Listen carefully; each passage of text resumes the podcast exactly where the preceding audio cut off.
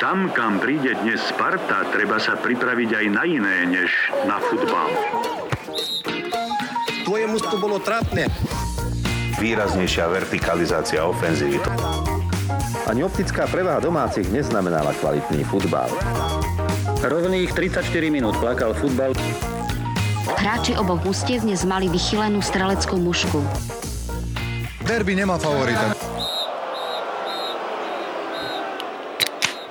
Ja. Traváčiari 011, druhá časť práve začína. Presne tak. A typicky sme to rozdelili na druhú časť, lebo sme mali toľko veselých príbehov, že by ste to nemohli skonzumovať v jednej epizóde a tak sme sa radšej rozhodli, že vám to dáme v epizódach dvoch. A tak teda pokračujeme v našich jedenáctkach, jedenáctkach hráčov, ktorých máme radi, alebo ktorých príbehy nám prídu natoľko zaujímavé, že vám o nich musíme porozprávať. Pome na to.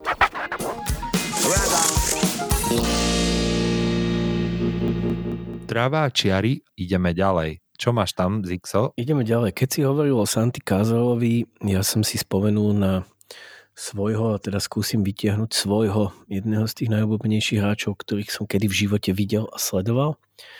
A je ním Janko Kozák mladší. Ja som to tu už párkrát hovoril, že pre mňa tá najsilnejšia futbalová eufória z takého toho veľkého futbalu bola teda za Medie Petržalka a to bol teda môj klub, na ktorý som chodil. No a Janko Kozák Mači bol pre mňa hráč, už sme spomínali Mesuta Ezila, tak e, pre mňa bol Janko Kozák Mači niečo ako Mesut Ezil v Petržálke. On naozaj bol špecifický tým, že príliš veľa toho nenabehal, ale to, čo on vedel, aké prihrávky rozdávať, tak to je pre mňa niečo, na čo ja asi nikdy nezabudnem a e, bol to pre mňa človek, vďaka ktorému som mal úsmev na tvári pri mnohých, mnohých dňoch, ktoré som za starým mostom strávil.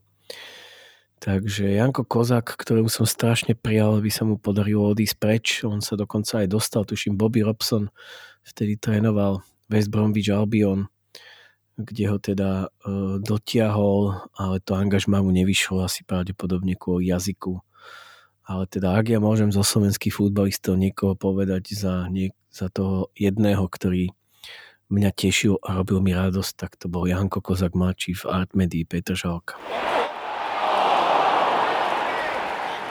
No ak sme teda nazad na Slovensku, tak rád sa pridám. Ja, ja tiež dám svoju uh, legendu, uh, ktorá mne takisto robila radosť dlhé roky. Uh, drese Bansko-Bystrickej Dukly a to je Robo Semeník. Uh, veľká legenda, odohral 71 zápasov za Bystricu a on bol prvý hráč v slovenskej lige, ktorý prekonal hranicu 100 gólov.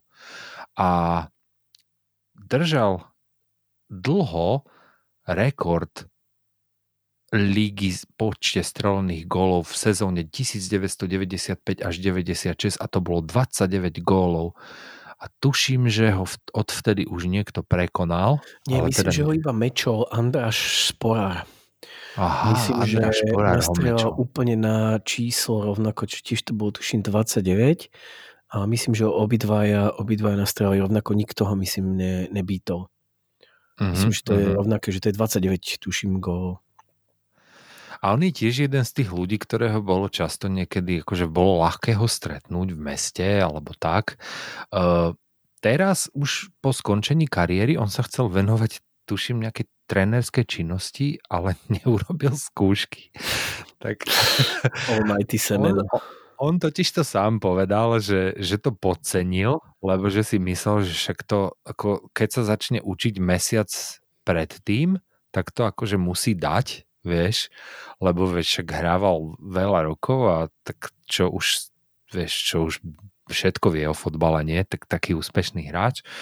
No ale že on povedal, že to podcenil a že sa učil iba mesiac teda a že to proste neurobil, že mu to ušlo o pár bodov. No a potom sa na to nejak vy, vykašľal a už 10 rokov pracuje ako dozorca v Bansko-Bystrickej väznici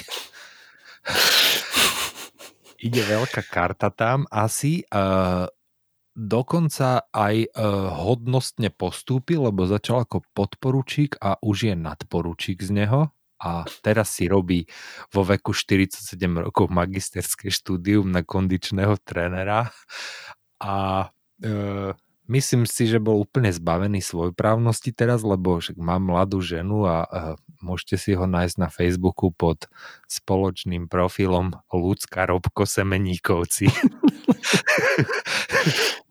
Jak tieto, počuj, tieto partnerské spoločné profily, uh, myslíš si, že existuje jeden jediný prípad, keď by niečo takéto navrhol muž?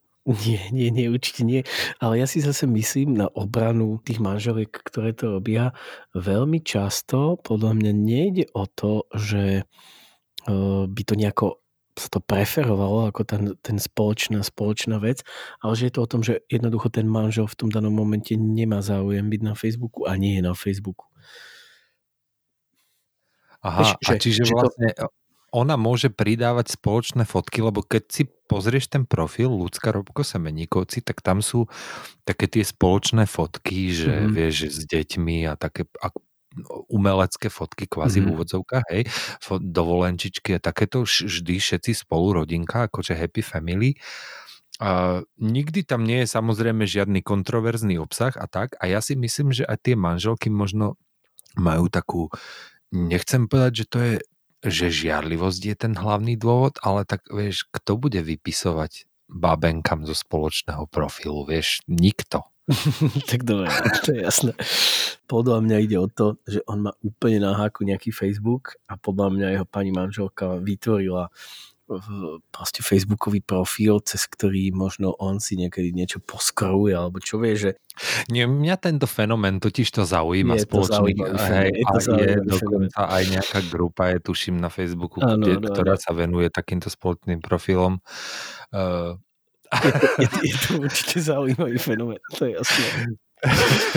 My nie sme žiadni psychológovia, hej, uh, nevieme, že čo je za tým. Uh, každopádne Robo Semeník, fantastický fotbalista a legenda navždy. Keď sme teda pri tých slovenských futbalistoch, ja veľmi v skrátke ešte spomeniem jedného slovenského futbalistu, Strednopoliara, ktorý v mojom živote zohral veľkú rolu a bol ním Samo Slovák. V tom čase ja som bol teda veľký fanúšik Slovana Bratislava. Samo Slovák bol pre mňa opäť, je to veľmi podobný typ ako Jano Kozák, akorát sám toho viacej nabehal. A Samo Slovák bol pre mňa hráč, ktorý mňa dokázal baviť a veľmi dlhé obdobie to bol jediným alebo jedným z tých futbalistov, ktorý, ktorým som na ten futbal ja chodil. Bola to radosť sa na neho pozerať v tých jeho prime rokoch, ktoré možno nenastali úplne až tak v, tom, v tých 20 rokoch. Čím bol zrelší, tak tým, tým to bola väčšia radosť pre mňa sa pozerať na jeho futbalové umenie, ktoré potom zakončil zo Slovana, tuším v Tenerife a myslím, že si tiež svoje odohral. Keď si už pri tom, že čím starší, tým lepší, tak e, ja premostím na Rogera Millu. Roger Milla, e, kamerúnsky reprezentant, e, jeden podľa mňa z najlepších útočníkov futbalovej histórie vo všeobecnosti. 666 zápasov, 405 gólov. Úplný stroj. Úplný stroj. Má mal za sebou celkom bohatú kariéru vo Francúzsku, lebo ako Kamerunčan uh, sa tam celkom ľahko vtedy vedel asi dostať v tom období, keď hrával aktívne a hrával za Valencien, Monaco, Bastiu, Saint-Étienne, Montpellier. On prešiel celú tú League One uh, Francúzsku, až sa nakoniec vrátil uh, naspäť do Kamerunu kde takisto pokračoval ten jeho gólostroj, ale myslím si, že do takého medzinárodného povedomia sa dostal až na tých majstrovstvách sveta v roku 1990 v Taliansku, kde vo veku 38 rokov dal 4 góly a pomohol Kamerunu sa dostať do štvrťfinále. A potom sám tento rekord prekonal na ďalších majstrovstvách sveta 94 v Amerike, kde vo veku 42 rokov skoroval proti Rusku. A uh, on bol okrem iného aj pionierom takých tých zaujímavých golových osláv, že tanec pri Áno. rohovej zastávke vynašiel on Áno. a na YouTube tuším je celá kolekcia jeho golových oslav a že ich je veľa. Je ich veľa a veľa z nich to sú, sú normálnym štandardom a dodnes sa používajú. Áno, áno. No a on má už teraz inak 68 rokov. Ty Takže je to, je to detko, stále mu ide karta podľa všetkého, má sa dobre a bol vymenovaný za najlepšieho afrického hráča posledných, za posledných 50 rokov. Hmm. A to tam bol Didier Drogba, A tak. ktorý by bol u mňa si získal aj napriek všetkým antipatiám eh, tento post. Ja sa zase vrátim trošku na Balkán, ktorý je mojou takou veľkou srdcovkou. Ja vo všeobecnosti som bol vždy veľký fanúšik futbalistov z bývalej Jugoslávie. No a tak ako som už párkrát spomínal, mojim, mojou srdcovkou v tých 90 rokoch bolo AC Milano. A budem teda hovoriť o hráčovi, ktorý sa volá Zvonimír Boban. Zvonimír Boban v podstate sa stal takým veľmi známym, najmä v roku 1990, kedy to už v Jugoslávii dosť vrelo a tá situácia tam nebola príliš pokojná. Zvonimír Boban, o ňom sa hovorí, že e, zapríčinil kopačku, nazvem to asi kopačku, lebo to je asi ten najsprávnejší výraz, ktorá odštartovala vojnu v Juhoslávii. Ono to tak úplne není a, a viacerí historici no, hovoria, že je to samozrejme určitá alegória, že, že ono to uh, spôsobilo najmä to, že o sporoch, ktoré vtedy v Juhoslávii už boli v plnom prúde, sa trošku viacej začalo zaujímať no, svet a Európa ako taká. Čiže pod drobnohľadom médií sa to tak dá nazvať, ale v globále samozrejme, keby sa to neudialo vtedy, bolo by sa to udialo niekedy inokedy. V roku 1990 sa na štadióne Maximír v Zagrebe odohralo jedno veľké futbalové derby. Eh, Dynamo Zagreb a Crevná zväzda Belehrad. V tom zápase už o nič nešlo, ale dá sa povedať, že v tomto zápase išlo teda naozaj o veľa a išlo teda o, o boj medzi, medzi Chorvátmi a Srbmi, ktorý už bol vtedy veľmi, veľmi vyhrotený a Chorváti čoraz viacej stupňovali tú svoju nejaký ten pocit, pocit a túžbu po nezávislosti. No a odohral sa tam teda tento jeden zápas, ktorý nebol nejak extra špeciálne ani v rámci policajných hliadok a nejakej security riešený. Prišli tam 2000 Srbov, z ktorých naozaj veľa patrilo neskôr aj k elitným vojakom a členom elitných srbských jednotiek. A boli to naozaj taký ten futbalový povol, proste tí futbaloví chuligáni úplne v tej plnej sile a oni robili bordel už od príchodu na štadión.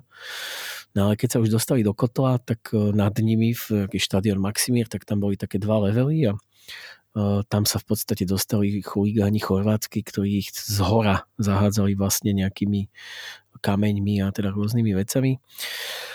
Eh, Srbí na to zareagovali vlastne okamžitým útokom a došlo tam k veľkým potičkám. Chorvátov vytlačili zase späť do iného sektora a v podstate sa vtrhlo na ihrisko. No a eh, čo sa teda vlastne udialo? Stalo sa tam v podstate to, že eh, policajti neboli v plnom počte, ale začali teda nejakým spôsobom riešiť túto situáciu, ktorá tam nastala.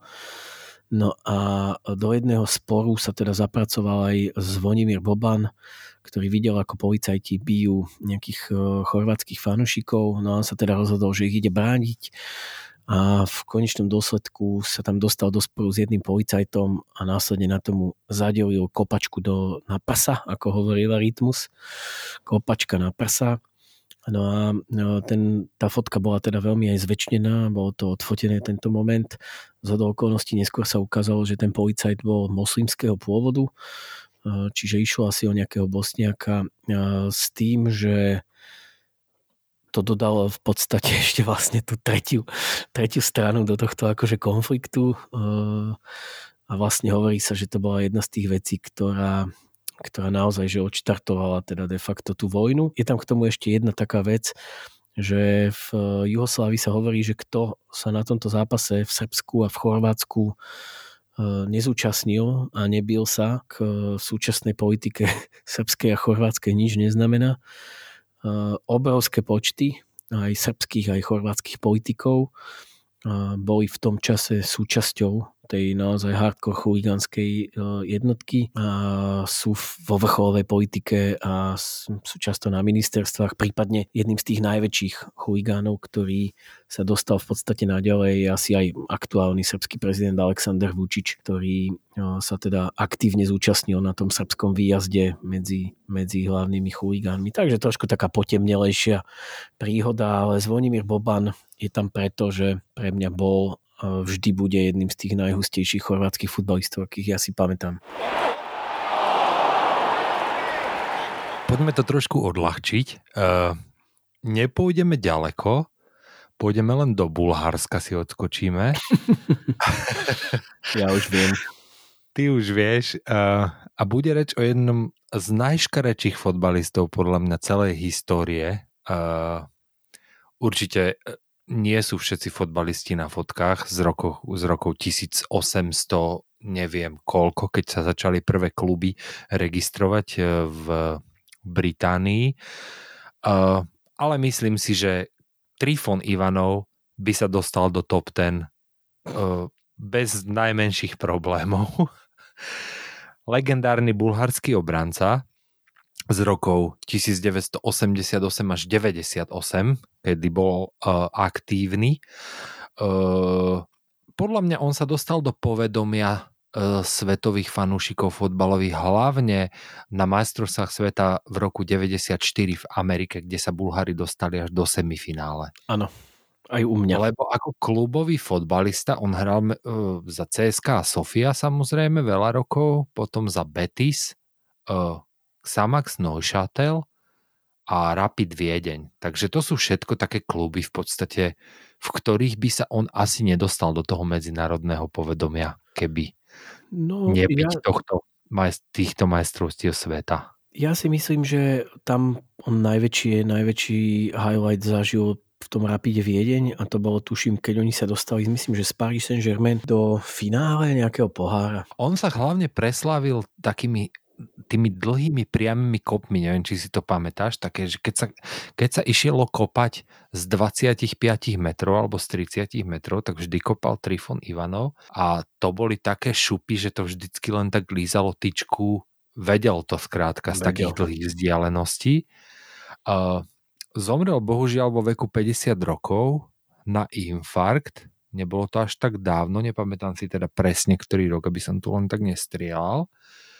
A každopádne od roku 2013 sa v Brazílii hrá taký turnaj v São Paule Copa Trifon Ivanov a je to turnaj uh, určený amatérským fotbalovým klubom a amatérským fotbalistom tak celkovo. On kombinuje fotbal, barbecue a pivo, hej. Tak to je niečo také podľa mňa, kde my by sme sa cítili ako ryby vo vode. Výborné. Určite. A od, uh, oceňujú sa tam vždycky aj fotbalisti, akože individu, e, individuálni fotbalisti dostávajú aj také awards, že napríklad je Diego Maradona Award, to je pre najlepšieho fotbalistu pod vplyvom drog, potom je uh, Carlos Valderrama Award, uh, to je za najlepší hairstyle a ešte je taký award pre najaktívnejšieho fotbalistu za grillom a tá sa volá Thomas Brolin Award. A to už by som teda možno rovno premostil premosti, do môjmu ďalšiemu hráčovi a tým je práve Thomas Brolin. Veľká legenda Parmy uh, z jej zlatého obdobia 1990 až 96, kedy Parma vyhrala talianský pohár, pohár víťazov pohárov, UEFA Super Cup a ešte aj pohár UEFA vlastne. A ešte sa dostali aj do finále pohára víťazov pohárov proti Arsenalu ktoré prehrali ale 0-1. Thomas Brolin tam dal brvno v tom zápase. Veľmi, veľmi dobrý fotbalista, jeden eh, z najlepších eh, z toho obdobia. Až kým neprišla zlomenina nohy v roku 1994 pri kvalifikačnom zápase Švédska na Euro 96 a on sa strašne, strašne dlho zotavoval z tej zlomeniny a medzi časom Parma kúpila istého Christa Stočkova z Barcelony. No a on keď sa už potom do tej Parmy vrátil, tak už nikdy nedokázal ten fitness level svoj spred zranenia dosiahnuť. Vlastne dosť pribral a už to nikdy potom nebol ten Thomas Brolin, ktorý to bol predtým. Keď prestúpil do potom neskôr do Lícu a odtiaľ do Crystal Palace, tak tam bol vyhlásený za top 20 najhorších prestupov do Premier League, ten jeho prestup. Uh, a on skončil vlastne kvôli tomu zraneniu aj vo veku 28 rokov futbalový, futbalový kariéru. Každopádne zostal aktívny a zostal eh, v médiách aj neskôr potom po skončení futbalovej kariéry. Eh, on si otvoril vo Švedsku reštauráciu, takú, ktorá sa volá Undici, to znamená eh, po taliansky 11, to bolo jeho, jeho číslo v Parme. A tá reštaurácia sa preslavila tým, že tam nalievali maloletým osobám a dostali, dostali mnoho pokút za to vtedy. A on potom neskôr si akože dosť išiel, e, tak na, na tej vlne popularity ešte chvíľku účinkoval v klipe doktora Albana a neskôr sa z neho stali inak celkom úspešný profesionálny hráč pokru. Tak e, potom ho bolo v telke vidno aj neskôr, akože na tých pokrových turnajoch aj povyhrával nejaké peniaze a tak. Uh, každopádne ja som ho mal veľmi rád, hlavne kvôli tomu obdobiu, lebo ja som vtedy, tak nie vtedy, ale potom neskôr ešte aj so stupom času som si tú Parmu takže doštudoval, lebo ja som ich mal vždy rád a viem, že Thomas Brolin tam vtedy hral ústrednú postavu, takže určite v mojej top 11 zaslúžené miesto. Ja teraz sám neviem, na koho poriadne premostiť, ale pretože mám v, v útoku v svojej jedenástke v podstate dvoch hráčov, ktorí s Tomasom Brolinom e, niečo zdieľajú. Ale premostím teda do tej pármy. Nebudem ešte úplne prezrádzať, kto bude môj posledný, posledný veľký pik. Premostím na hráča, ktorý sa volá Faustino Asprivia.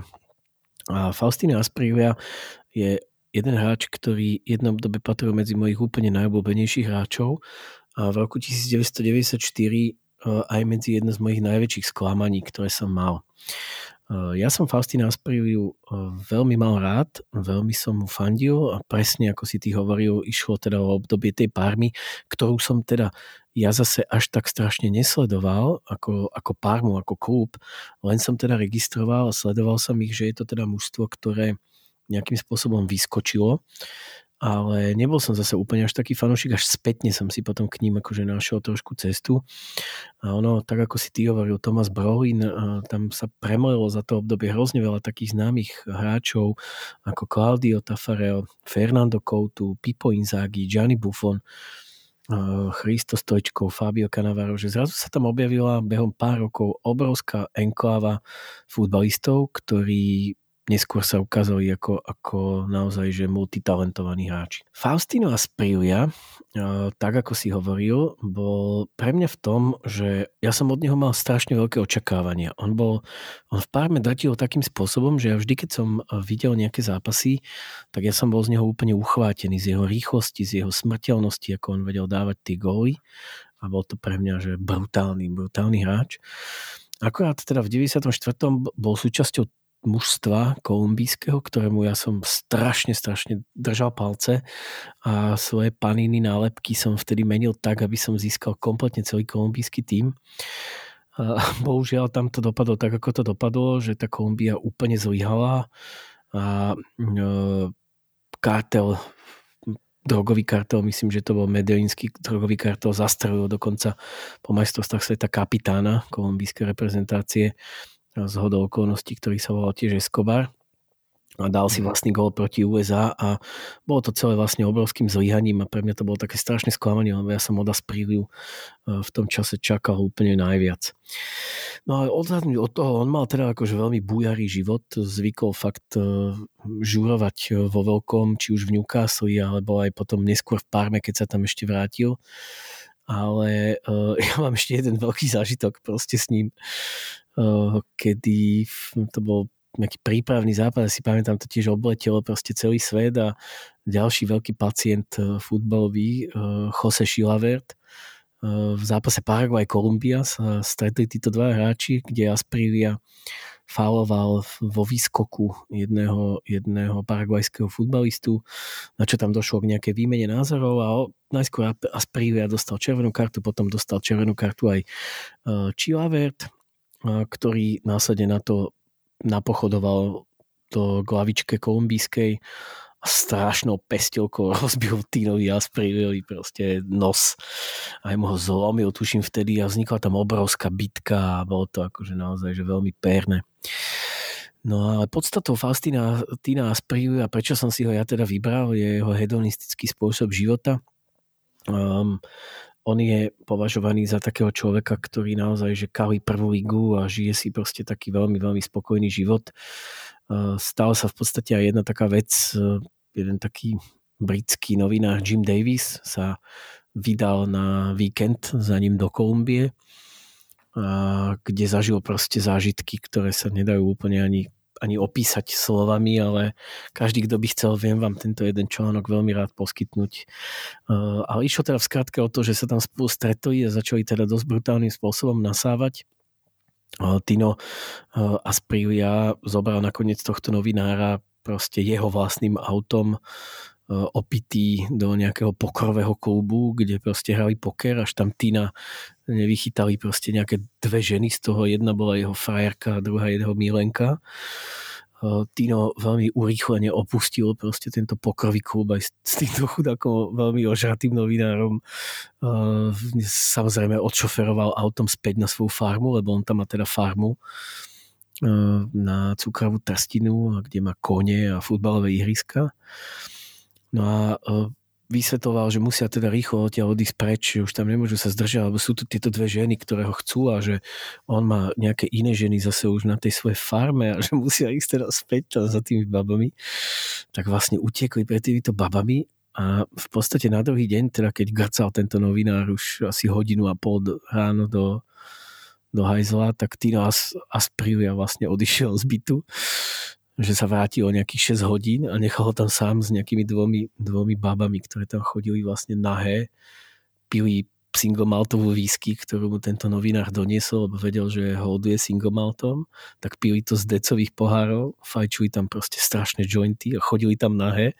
A tento chudák Brit proste, ktorý tam bol, že, že dokrcaný úplne zle mu bolo, tak on tam s nimi komunikoval a neskutočné množstvo veselých príhod s Faustínom Asprium. Pozrite si, lebo je to nekonečná studnica veselých príbehov. A to je len jeden víkend, ktorý tento novinár si ho zmapovať, vieš, nevieš si to predstaviť, čo sa tam všetko deje.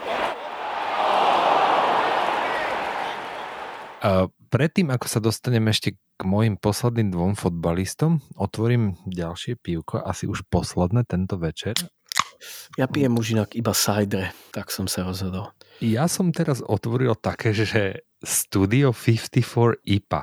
Uh-huh.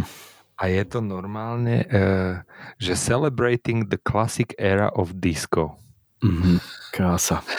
Hej, a uh, toto pivo sa vyrába špeciálne pre uh, uh, anglickú diskontnú sieť Aldi No, neviem, jo, jo, jo, jo, jo. No, a ešte som ho nikdy nemal, takže, takže idem ochutnať teraz. Výborné. Dobrú mm. chuť. Mm, decentná IPA celkom, 5,5%. Je to lepšie ako tieto Brooklyny fejkové mm. od Carlsbergu. Určite lepšia. Mm-hmm. No dobre, tak uh, poďme, ja moji poslední dvaja fotbalisti sú uh, obaja afrického pôvodu. Eh, prvý je Adebayo Akinfenwa, uh, Nigeričan, ktorý je na ostrovoch dosť slávna postavička, neviem teda, ako je to mimo ostrovov. Je aj mimo ale... ostrovov, určite. Ja som ho dokonca, musím povedať, že to je jeden z ďalších, ktorého ja som mal v svojom prvotnom liste, kým som nevidel ten tvoj.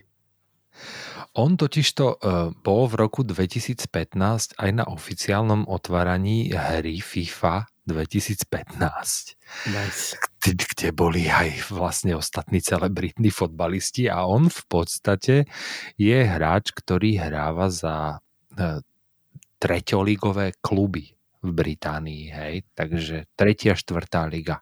A celú kariéru v podstate odohral v takýchto kluboch. O, okrem Swansea City, myslím, Millwall, Northampton, Gillingham, Wimbledon a Wycombe Wanderers, to sú, všetko, to sú všetko kluby, ktoré sa potácajú okolo 3. 4. ligy, druhej, dajme tomu aj. Uh, nikdy nebol elitným fotbalistom, ale uh, každopádne skoroval veľa gólov, on je útočník a je populárny, pretože je strašne veľký. On má, on má v podstate takú kulturistickú postavu, má vyše 100 kg a vraj vytlačí 200 kg na lavičke. to uverím. a on na tomto svojom imidži aj celkom dosť profituje, akože má vlastnú modnú značku, ktorá sa volá Beast Mode On. Lepšie meno ani nemôže byť. Mm. A uh, on hrával za môj oblúbený AFC Wimbledon a ja si pamätám takú príhodu s ním, že uh, v roku 2016, keď Wimbledon postupoval z štvrtej ligy do tretej ligy, tak bol vo finále toho playoff a uh, to finále hrali proti uh, už si nepamätám celkom komu, každopádne bolo to, bolo to, nastavovalo sa tam 10 minút v tom finále. Vo Wembley sa to hralo. Bolo tam 60 tisíc divákov takmer vo Wembley na finále uh, play-off 4. ligy, hej. A on strelil gól uh, na 2-0, postupový gól a vtedy odpískal rozhodca koniec zápasu a vtedy vlastne jemu skončil v tej sekunde kontrakt s Wimbledonom. A potom po tom zápase s ním robil uh, novinár rozhovor z, zo Sky Sports a pýtal sa ho na zápas a tak a vlastne pýtal sa ho, že čo bude ďalej a on povedal, že no jemu vlastne v tejto sekunde, ako postúpili, akože on strelil ten postupový gól do, do tretej ligy, ale jemu vlastne v tej sekunde vypršal aj kontrakt, takže on je vlastne akože technicky nezamestnaný od tej chvíle a normálne tam dal, že svoje WhatsApp číslo, že mu majú manažery z ostatných klubov napísať rovno na WhatsApp keď ho budú chcieť zamestnať. Tak na, ozvali sa mu Wycombe Wanderers a odtedy hrá od roku 2016 tam. Uh, je to strašne sympatický chlapík. Uh, Adebayo Akinfenwa do mojej top 11 neváhal som ani chvíľu. Keď už hovoríme o tom WhatsAppe, tak treba spomenúť, že na základe svojho verejného WhatsAppového čísla uh, po postupe Wycombu dostal potom aj krásny message od Jurgena Kloppa, ak si to pamätáš. To si nepamätám inak. Nepamätáš si to? Tak Aha. on, Jurgen Klopp, prosím pekne, mu poslal neuveriteľnú video, video message po postupe a on mal také jedno video, kde proste si to pozeral naživo a proste bolo to úplne, nemôžeš ho nemať rád, fakt, bolo to úplne fantastické.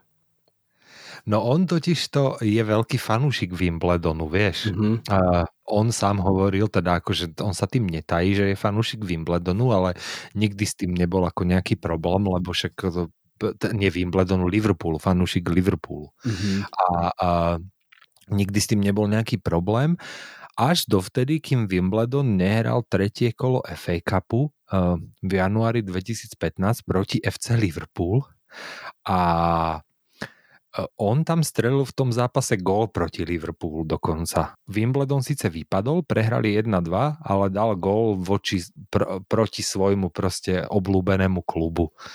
Tak e, možno, že aj to bol jeden z tých dôvodov, prečo klub mu poslal túto vizitku. No a môjim finálnym, finálnym pikom je Zlatan Ibrahimovič. A Vybral som si ho ani nie pre tú záplavu a tú nekonečné množstvo tých vtipných storí, ktoré proste okolo Zlatana sú, lebo však tie aj tak všetci poznáte. Ale vybral som si ho skôr preto, že Zlatan je veľmi špecifický zjav na futbalovej, futbalovej mape. A ja som sa tak skúsil pozrieť trošku viacej do jeho detstva a do jeho začiatku, aby som sa nejako dopracoval k tomu, že, že jak sa vlastne on mohol stať Zlatanom. No a ono sa to prosím pekne stalo tak, že Zlatan, už tu budem tuším druhýkrát citovať e, Rytmusa, je zlodej bicyklový. Normálny proste bicyklový zlodej, ktorý sa tým dlhšie obdobie živil. On sa narodil v Malme, ktoré v takej štvrti, ktorá sa volá že Rosengard, ktorá je v podstate bola aj vystavaná, tam boli teda akože nájomné byty pre tzv. foreign origin, čo znamená, že vlastne tam, tam ich bývalo až 86%, ale aby ste aj vedeli, že čo to je foreign origin, tak to znamená, že nie, že jedného, ale že obidvoch rodičov musíš mať vlastne cudzincov, hej. A v podstate tam sa aj dosť sa to tam aj tak vyeskalovalo, myslím, že niekedy na prelome 2000 rokov to uh, Malmö ako také bolo aj dosť mediálne premielané. No a on tam sa narodil v podstate v uh, takom relatívnom gete. Paradoxne to bol, on bol Jugoš, jeho mamina bola tuším Chorvátka, jeho otec bol Bosniak a oni, uh, jeho otec dospil ešte súbežne s tým a mama zase neváhala trošku ich aj tak akože pomárovať tie deti. No on bol strašne škaredý sám Zlatan. To teraz ne, ne, neberte to ako shaming, ale skúšam sa ho naozaj citovať. On mal proste dlho, dlhý nos, on bol strašne rýchlo vyrastol, čiže on bol naozaj o dosť väčší ako jeho robot, uh, rovesníci. Uh, súbežne s tým bol proste veľmi vychudnutý, čiže také rachitické telo, no bol to proste taký akože fakt, nebol to úplne uh, hrdina každej, každého ročníka alebo týmu. No a on sa tam pohyboval zo začiatku najmä v takých imigrantských kluboch, či už to bol Malmo bol, alebo potom uh, e, FBK Balkan, čo bol tým vyslovene z juhoslovanských utečencov, lebo v, v Švedsku ich bolo teda aj stále je naozaj že obrovské množstvo. No a on už v tom čase v podstate fungoval spôsobom, že bol že tú svoju osamelosť, keďže nemal moc veľa kamošov, tak tú svoju osamelosť veľmi často pretavil do takej určitej agresivity a takého, takého, takej arogancie, ktorou on teda naozaj disponoval a teda disponuje samozrejme doteraz. No a e, mal tam veľké problémy už v týchto tínedžerských tímoch, kedy on proste fakoval, že úplne že všetkých, fakoval svojich spoluhráčov, fakoval trénerov, fakoval rodičov proste na ihrisku, jednoducho nikto s ním nemohol už vtedy vydržať. Um, paradoxne uh, pokračoval v tom kradnutí tých bicyklov, snažil sa nejako zapadnúť aj, aj vďaka oblečeniu, keďže uh, si kupoval také rôzne košele a, a snažil sa akože si byť taký akože fit do, toho, do tej vyššej vrstvy Malme, ale proste to sa proste nejako nepodarilo. Učil sa triky. To bola jedna z tých ďalších vecí, ďalších vecí ktorá je takým znakom jeho individualizmu, on aj napriek tomu, aký je velikánsky, obrovský, tak on e, je veľmi technicky zdatný futbalista, že on naozaj dokáže mať obrovskú škálu trikov, ktoré vie nejakým spôsobom realizovať a to tiež pochádza z tohto obdobia, kedy s futbalom začínal. Keď sa s ním aj tak nikto nekamošil, on tým pádom aj tak nikomu neprihráva a uh, trikoval, dribloval a proste hral si svoj futbal. Uh, dokonca raz sa mu stalo, že v jednom týme ukradol, myslím, že to bola 18 Malmö, kedy uh, ukradol vlastne aj bicykel asistenta trénera, čiže mal tam aj také ako rôzne issue okolo toho. No uh, v podstate vlastne mi ide, ide aj o to, že teda ja nie som úplne fanúšikom týchto mačistických futbalistov a vo všeobecnosti ma takíto mačohidi skôr veľmi otravovali ale Zlatan je Zlatan a to, čo ja na Zlatanovi mám strašne rád, je to, že on, alebo teda tak strašne rád, to, čo na ňom veľmi cením, aj napriek tomu, že je to taký mačo, arogantný, že on rozpráva veci, ktoré sa neskôr ukážu ako pravda. A to je úplne že niečo neuveriteľné. Vieš, že, že on je taký drzý a taký arogantný spratek, ale on vlastne sa vystatuje vecami, ktoré on následne na to aj realizuje. A to je podľa mňa niečo, čo nie je úplne príliš až také, že typické a jasné. A niekde tu by som presne hľadal ten, ten počiatok toho, že on sa natoľko naučil hrať ten futbal individualisticky, až sa z neho stal v podstate individualistický futbalista, ktorý niekedy môže byť aj trošku taký akože doprepínaný, ale faktom je, že všade vyhral, všade, kde sa dalo. Áno, áno, vš- všade a vieš čo, on možno, jemu sa preto darí v každom klube, lebo je individualista, že nespolieha sa uh, na niekoho iného, aby mu treba dokázal vyrobiť tú šancu, že on si ju vyrobí aj sám, keď nik, nič neprichádza, mm-hmm. lebo množstvo takýchto útočníkov, proste hviezdnych útočníkov, dokáže fungovať len v nejakom systéme, dajme tomu. Vieš, že máš proste golostrelcov, ktorí pokiaľ zapadnú do toho správneho systému, že kde im proste ide karta a majú okolo seba tých hráčov, s ktorými si rozumejú, tak dokážu dávať proste góly v každom zápase. A potom, mm-hmm. potom prídu do klubu, kde im to, kde tie kolieska tak nezapadnú a zrazu proste to úplne stroskota pre nich. A Zlatan tým pádom, že je individualista, tak pre ňo to nemá ako stroskotať jedine, že by to stroskotalo na ňom samom, vieš. Presne. A na ňom to nesroskotalo, lebo je to zl- Zlatan, vieš. Lebo je že... to Zlatan, lebo on si verí, že to dá a on to preto asi aj dá, vieš. Hej, presne.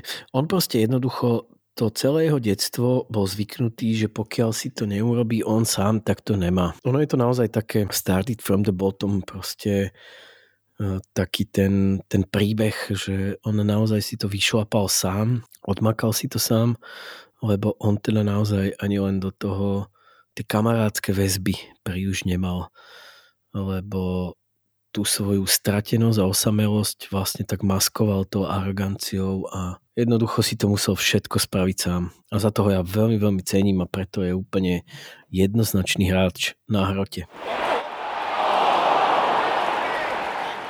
Spomínal si Started from the bottom, tak, tak aj skončíme. Môj posledný pik je Ali Dia. Ali Dia je fotbalista, ktorého nikto nepozná, zaslúžene nikto nepozná a, a ten jeho príbeh je e, úplne neuveriteľný. Ja si myslím, že dnes už by sa odohrať nemohol, ale v roku 1995 sa naozaj odohral. Trval síce len e, 14 dní, každopádne a trval v podstate iba jeden zápas, ale, ale stá, stá, stálo to za to. Myslím, hej. Hej. E, tento Ali Dia, prosím pekne, v roku 1995 obvolával množstvo klubov v Anglicku, kde tvrdil, že je bratranec Georgia Veaha, ktorý bol v podstate vtedy akože uh, najlepší fotbalista sveta. No a niektoré kluby dokonca na základe tohto jeho tvrdenia, ako vieš, v 95. nefungovali veľmi internety ešte, že by si si to vedel, vieš, nejak overiť že ako to v skutočnosti je, tak mu dali trial, že Coventry City napríklad, alebo Bournemouth, normálne si ho zavolali na trial, dali mu trial, ale však videli ho ako hrá, že to nie je žiadny fotbalista, tak ho hneď poslali akože do riti, hej. Ale uh, Southampton uh, im sa vtedy zranil Mad Letizier, ktorý bol akože najväčšia hviezda Southamptonu vtedy a Graham Saunes eh, vtedy trénoval Southampton a jedného dňa mu tento Ali Diaz zatelefonoval, povedal mu tento svoj príbeh a on povedal si, že tak akože však zranil sa mi najlepší útočník, ktorého mám, však dobre, skúsme tohto Aliho, Ali Diu, nepočuli sme síce o ňom nikdy nič, ale však skúsme. Tak on ho zavolal do klubu a e, podpísal s ním jednomesačný kontrakt. A prišiel zápas e, Southamptonu s Lícom, kde e, tohto Senegalčana poslal na ihrisko, tento Graham Saunes, a po 50 minútach ho stiahol z dole a bolo to najtrápnejších 52 minút, v histórii asi Premier League, že vraj uh, Marlety Sierp sa potom uh, vyjadril neskôr, že keď on to z tribúny sledoval, ten tohto, tohto Aliho Diu, že on celý čas vlastne v podstate utekal od lopty preč aby sa k nemu tá lopta nedostala. No však keby sa k nemu dostalo, tak každý vidí, že on není vôbec žiadna fot, žiadny fotbalista. A bolo to každopádne najsmiešnejších a zároveň najtrápnejších 52 minút možno celej histórie Premier League a jeho samozrejme e, z toho mesačného kontraktu po 14 dňoch vyhodili. Už nikdy v živote za Southampton ani za žiadny iný klub mhm. nenastúpil. Myslím, že dostal nejaký kontrakt na 8 zápasov, tuším, odohral za Gateshead, čo je asi tým v 6. lige, tuším. A potom zmizol a nikto ho už nikdy viac nevidel. Ali Dia, môj pik číslo 11, zároveň úplne podľa mňa najlegendárnejší príbeh, ktorý by sa už dnes nemohol odohrať určite. Predstav si, že by si zavolal do nejakého klubu Premier League a povedal by si, že si bratranec Zlatana Ibrahimoviča a oni by s tebou podpísali kontrakt a rovno by ťa poslali na ihrisko, vieš? Hej, je to všetko proste o internete a ono to naozaj vtedy bolo brutálne možné, vieš, že takto uh, sami vieme, že, že dlhé roky aj potom uh, veľmi veľké množstvo afrických futbalistov uh, nemali identické identity so svojimi reálnymi IDčkami. Vieš, že to tých príbehov bolo strašne veľa a futbalistov a hlavne aj teda ja by som to dokonca si dovolil nazvať aj tak, že exportérov niektorých týchto futbalistov, e, tým myslím proste niektorých agentov, ktorí proste na týchto veciach participovali, bolo neuveriteľné množstvo. Takže aj dnes sa to občas stane, ale samozrejme už nie na takejto úrovni a už by na to nikdy nenaletel klub e, typu, e, typu Southampton, ale verím tomu, že druholigový slovenský klub, nejaký by sa mohol chytiť, vieš. Možno, hej, áno. Som o tom áno, presvedčený. Áno, nevylučujem to. No. Aj keď akože aj v druholigových slovenských kluboch už vedia používať Google, aj keď mm. samozrejme ako... A, och, dobre, beriem späť. Hej, beriem späť. Uh, no. Aj keď samozrejme akože proti nejakým falošným identitám uh, nezmôžeš asi nič a nemyslím si, že uh, druholigový slovenský klub by vedel niečo takéto uh, si preveriť dostatočne, aj keď možno samozrejme, že nechcem nikoho podceňovať, hej, niektorí áno, niektorí nie. Ale uh, hej, bolo by niečo také možné, ale asi až v nižších súťažiach. Tak, Dva ja, nižšie ja viem o tom, že tieto veci sa jednoducho dejú a že veľmi často sa to stane, že uh, sú to väčšinou hráči, ktorí idú na ten trial, vieš, že, že na skúšobnú dobu a tam sa proste preukáže, že to nie je to, čo sa čakalo a vtedy sa príde aj na ďalšie nezrovnalosti.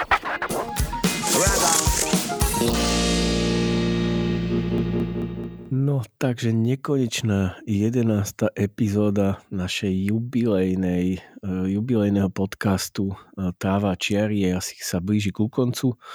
Trvalo to niekoľko hodín a trvalo to niekoľko dní, reálne aj pre vás. Ale dúfame, že sme vás aspoň trošku nejako zabavili a že sme vám povedali stories, ktoré sú pre vás nejakým spôsobom zaujímavé. A možno, že to tak budeme robiť aj do budúcna. Ak uvidíme, že sme sa uh, príliš zakecali, tak je možné, že čas strihneme na dva kusy a potom si tú druhú dáme nejak v strede týždňa, aby mm. ste zase aj vy nemuseli čakať celý týždeň na nový diel, tak tak nám to prípada celkom rozumné. Uvidíme, vyskúšame jedine, že by sme to robili samozrejme celé úplne inak. Nič vám neslubujeme. E, jediné, čo vám chceme slúbiť je, e, že budeme späť v pondelok budúci týždeň, ako vždy. A že látku podlezieme zas a znovu. Tráva Čiary 011 Geria Zix. Počujeme sa. S pánom Bohom.